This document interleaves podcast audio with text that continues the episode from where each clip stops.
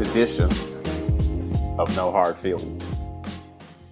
It's your boy Abdul Abdurrahman coming to you all, as always, from lovely Southern California. Looks like it's time for another duet.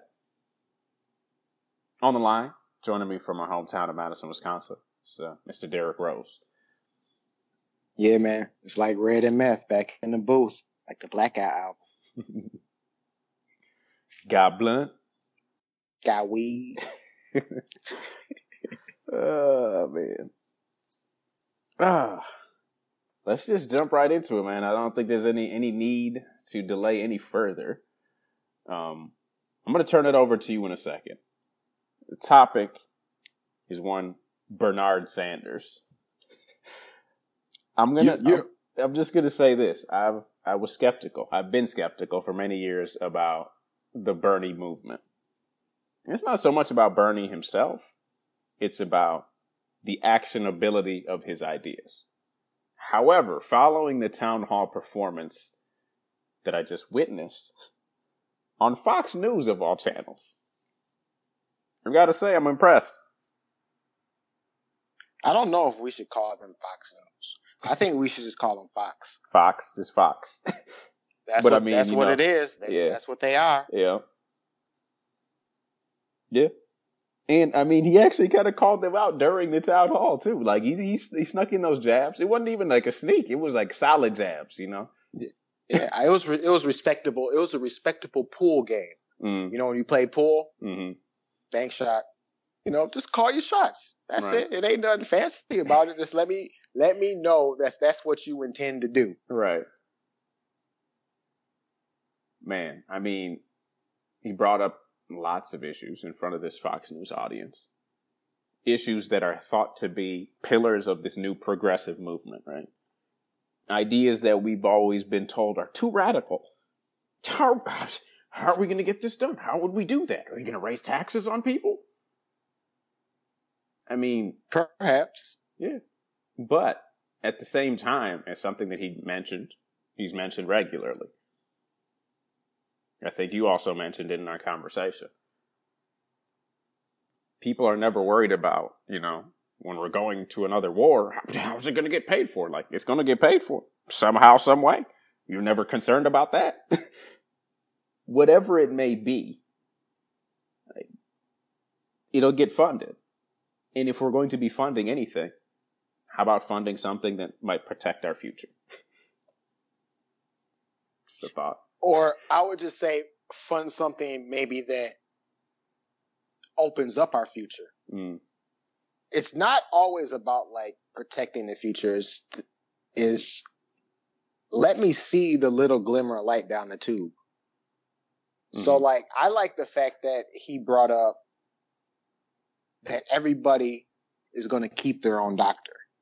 Because that's like a fear tactic that they use against you is that it's all going to be chaos and all this Mhm. stuff like like I said call your shot. mm, break it down and tell us exactly what you intend. And it's like a point that I've heard brought up is a lot of people are tied to their jobs, mhm, not because of the money, not because of like their living situation and where they have to like commute to, more of that they're tied to it because of health insurance. Insurance, yeah. So now if I have health insurance covered for my family, I can start shooting those Steph Curry shots. I can start pulling up from 45 Right. and taking chances and starting my own businesses and risking what I have for a better future, the Mhm. real American dream. Mm. I mean, I think one of the most telling moments was he actually entered into a, call and response with the audience. I think sometimes the divisions in this country get a little bit too hot. Okay, at the end of the day, we are all Americans who love this country. And I also think, and the media plays not a good role in this, and again, not just Fox, is we have a lot more in common than most people think we do. All right, poll after poll. Should we raise the minimum wage to a living wage? Yes. Should we rebuild our crumbling infrastructure? Yes. Should we make sure that our veterans get the health care that they have earned? All right. Should we make sure that we do not cut Social Security or Medicare or Medicaid? Should we give huge tax breaks to billionaires? You know, that's how most people feel. Crazy progressive ideas, right? Like the fact of the matter is when we've been saying this for a very long time is that a lot of these people have been voting against their own interests. They vote for the Republican Party as it's currently constituted because of social issues potentially, because of Second Amendment rights, because of certain flashpoint issues. Or don't leave out because they're in your pockets. Not like Malcolm X style. They are in your pockets. But the whole idea is that if they agree with what he basically said to them, what he presented to them, they should look at who generally opposes these proposals. It's the same people that they've been voting for. I think the main criticism of the American political system as it's constituted right now is the fact that we're so resistant to change. Like bringing about new ideas. It's like there are new challenges, but we have to go back to the same old ideas. Like the whole, the solution to the problem was to, you know, cut taxes on, on millionaires and billionaires and because they're the job creators. It's like, we've done that before. It didn't work. There's no reason why it would work now. But yeah. saying, but, but not knowing your history hurts mm-hmm. your future mm. because the United States taxed the top 1% before. Mm-hmm. And it was actually um, great to the economy. Yeah. So I don't know why we can't revert back to that. Yeah. And I mean, I don't want to go too far into this, but if you haven't watched it, I, I, definitely recommend that you do. And this is coming from somebody, like I said, I'm coming clean. I was very hesitant with Bernie in the past. I'll give you credit, Mr. Rose. You were on the bandwagon first. I don't know if I'm fully there yet, but I might be, you know, one of my feet might be on that trolley. well, the last thing I would like to say about it is the reason why I respect Bernie is, is because he makes mistakes mm-hmm. like a human being, mm. but like a a man, he corrects them. Mm. And I just I, I can respect that, and I see that he learned all from all the mistakes that he made with Hillary. Mm. And it seems like he's playing the game, and he got the keys to the matrix. So I'm I'm getting my popcorn, and I'm ready. Let me say one last thing. I mentioned this. They're talking about um, the tax breaks for the wealthy, right? So Brett Baier, the Fox News host, asked him, and he's like, you know, we, we bring this up, and we're talking about the national debt. And if if we institute all these plans that you're instituting, how are they going to get paid for? Isn't the national debt just going to balloon? Ways to pay for your plans, but there is a lot of doubt uh, that your plans might actually speed up that clock dramatically. So when you look at that, do you not care about that anymore? I think you're asking the wrong guy. Maybe it's the president you might want to ask. And it, just in that moment, you could see like the look on Brett Baier's face, like, "Oh, he kind of got yeah. me." And then Bernie turned to the camera. The yeah, then Bernie yes. turned. He turned to the camera and he said, "I paid the taxes that I owe." And by the way, why don't you got Donald Trump up here and ask him how much he pays in taxes? Yeah, well, look. Well, I am eagerly awaiting your doing that. Well, we'd love to have you. We would love we'll, to have we'll that question. Get him up we absolutely and will. the president, I guess the president watches your network a little bit, right? hey, President Trump, my wife and I just released 10 years. Please do the same. Let the American people know how much we owe. Well played, good sir. well played. Now, yeah, man, he learned. He definitely did. Uh, I, I, definitely give him credit for that performance because, on the flip side, if you want to draw a contrast to a lot of the other uh, potential Democratic candidates in 2020, you have to remember. Remember, the DNC said they refused to hold any events on Fox News. Uh, that's why I really respect Bernie for taking on this challenge. Say, you know what? I'm not going to shy away from them because like, I believe in my ideas. I know what they say and what they do. I'm going to call them out on it, and I'm going to do it to their biggest supporters' face. yeah. Good on you, good sir. Now to to move on just a little bit. I mean, we're still going to stay in the political realm. Uh, Representative Ilhan Omar from the state of Minnesota has uh, found herself in quite a few controversies since becoming a member of Congress. It hasn't even been that long, right? It's been like what, two months now, two and a half months. Yeah, um, they seem to have uh, their eye on her. I think I think what they do is they take a lot of um, the Alexandria anger out on her mm. in the Talib, mm. and they they kind of they try to get at her because she has a few cracks in her armor. Mm-hmm. Nothing like over glaring, you know, that I can just say, "Oh, that's terrible." But how she worded it was a little unsensitive. Mm-hmm. But and, it was unsensitive because she wasn't addressing that part or the people. Exactly, and that's so. See, that's that's the thing that that troubled me the most. I was like, yes, what she might have said, she could have probably worded it better. But to take her statements out of context, and mind you, that morning I was up quite early. I think I got I'd gotten up around five thirty or six a.m. I went to the grocery store, get some coffee right across the street. Oh shit! And eating wheatgrass too? Nah, the the first thing I see is that New York Post cover page. Mind you, like, look, I'm out here on the West Coast. like, things start a little bit later, so you have to understand, like, while things are in full swing over on the East Coast, like, we just getting started, and the first thing I see is the Twin Towers burning on the cover of the newspaper, and it's saying, "This is the something." or this is the, the something that some people did, basically twisting her words around.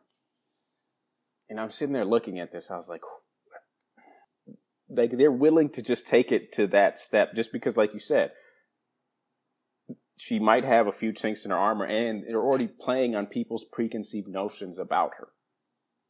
Mind you, the New York Post is owned by Rupert Murdoch, who also happens to own Fox News. Just to throw that out there. Now,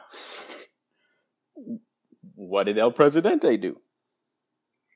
Oh, he, he ran to he ran to the end zone with it, spiked the football in the end zone, or he or he at least tried. So so he interspliced her words with the video of 9/11, showing the, the twin towers crumbling, flaming and crumbling to the ground of course, the shock and the outrage. I can't believe you would do something like that. He is endangering the life of a member of Congress. Why? I just when I think he can't stoop any lower. All I have to say to everybody is save your tears and your shock and, you know, your uh, Mrs. Lovejoy reaction. Oh, won't somebody please think of the children? He's been saying and doing this ever since he announced his run for president. He's been actually doing it for much longer than that, but I'm just saying doing it publicly. And he's not going to stop doing it because we're getting back into election season. And anything that gets people watching and listening to him, he is going to say and he's going to do. Whether it's yeah. true, whether it's false, whatever effect it has, it doesn't matter to him because to him it's all a show. It's provocative. No, it's not. It gets well, the people going. But my brother, don't forget, and the listeners, do not forget how ignorant this man is. Mm.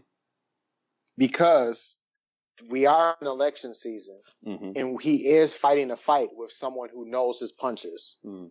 So when he brings up things like this in 9 11, mm-hmm. we go and do research. Mm. What year did 9 11 happen? 2001. 2001. Mm. You go back to 2002, one year the anniversary, mm. one year after 9 11, he is on record bragging, saying that, oh, now his building is the tallest. The, the tallest building in New York. Yes. It's a pretty tough situation. Donald, uh, you have one of the landmark buildings down in the financial district, 40 Wall Street.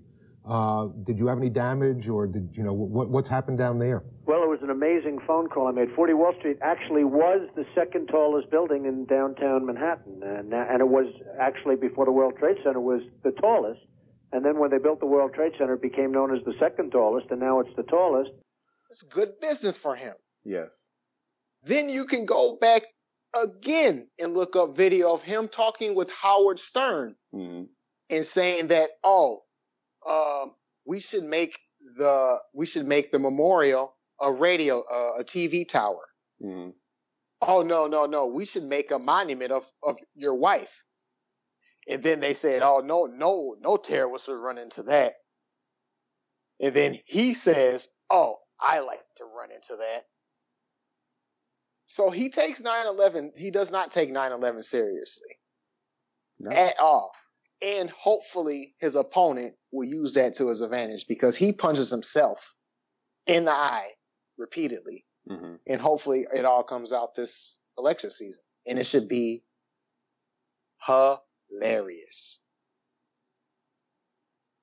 It's just like the whole, the whole idea. the whole idea that this man is going to change or that anything that she says is this outrageous is ridiculous to me. It's like you're the people who put your fingers in your ears whenever all of these comments and all of these transgressions are brought to you about Donald Trump. But as soon as somebody else says something, who happens to be an immigrant, who happens to be a Muslim, who happens to wear a head covering, suddenly we're questioning how American she actually is. Yeah, that's typical American. like now we're going to question how how American are you? Mm. So where's the test for that at? Right.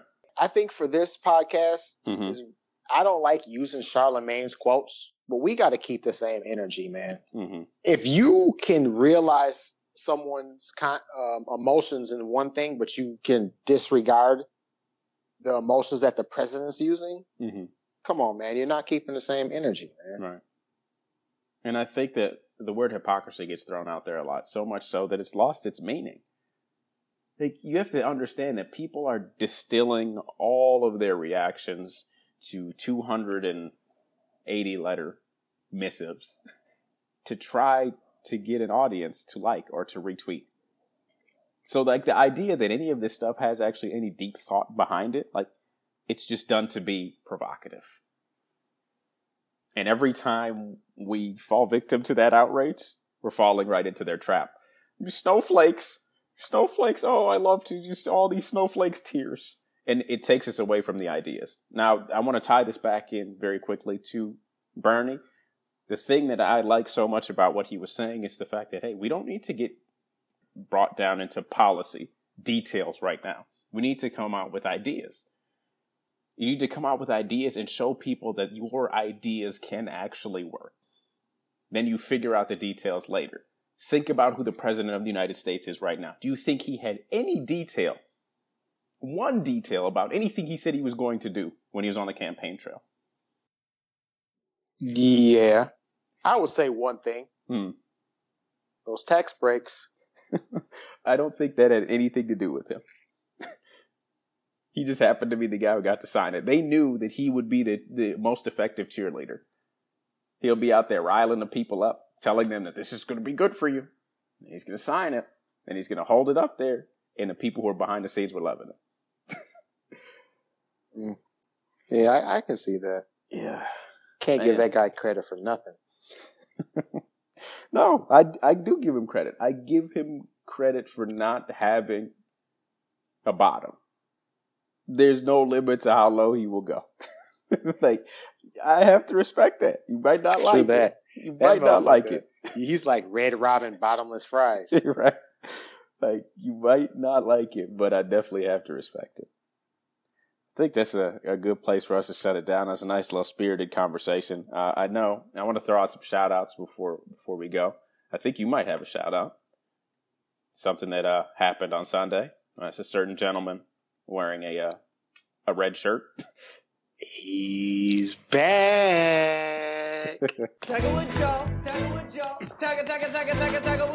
Look, this is gonna be my year, man.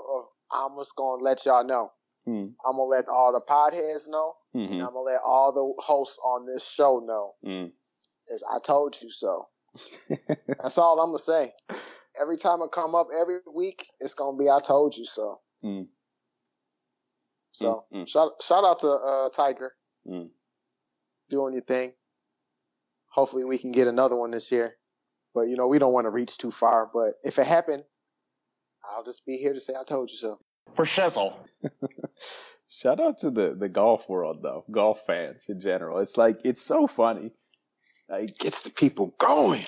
I, no, it's just it's Tiger though. It like for all of the hate that is thrown his way. All right, for all of the shade, people know that he is the most exciting thing to ever happen to golf, and honestly, probably the only exciting thing that's been going on in golf for many years now. Like, yeah, Phil is kind of a good story, but Phil is exactly who you would expect to be on tour or winning tournaments you don't expect Tiger to do it. You didn't expect him to do it when he was a kid, a fresh faced kid that came onto the scene.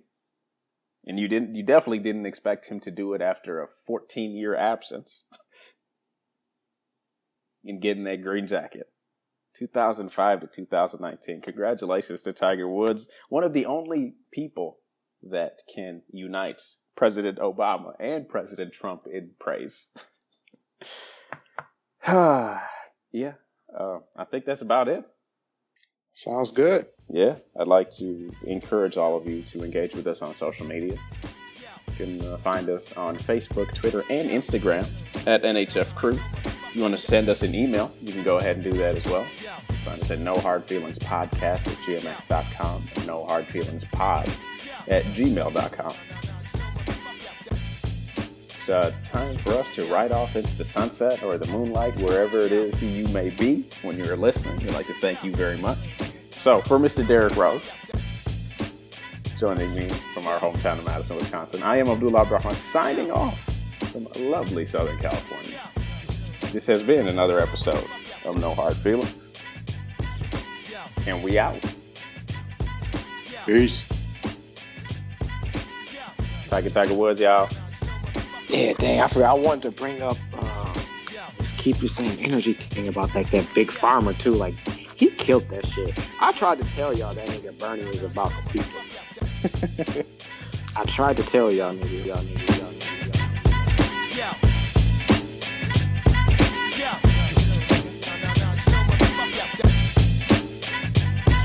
Yeah.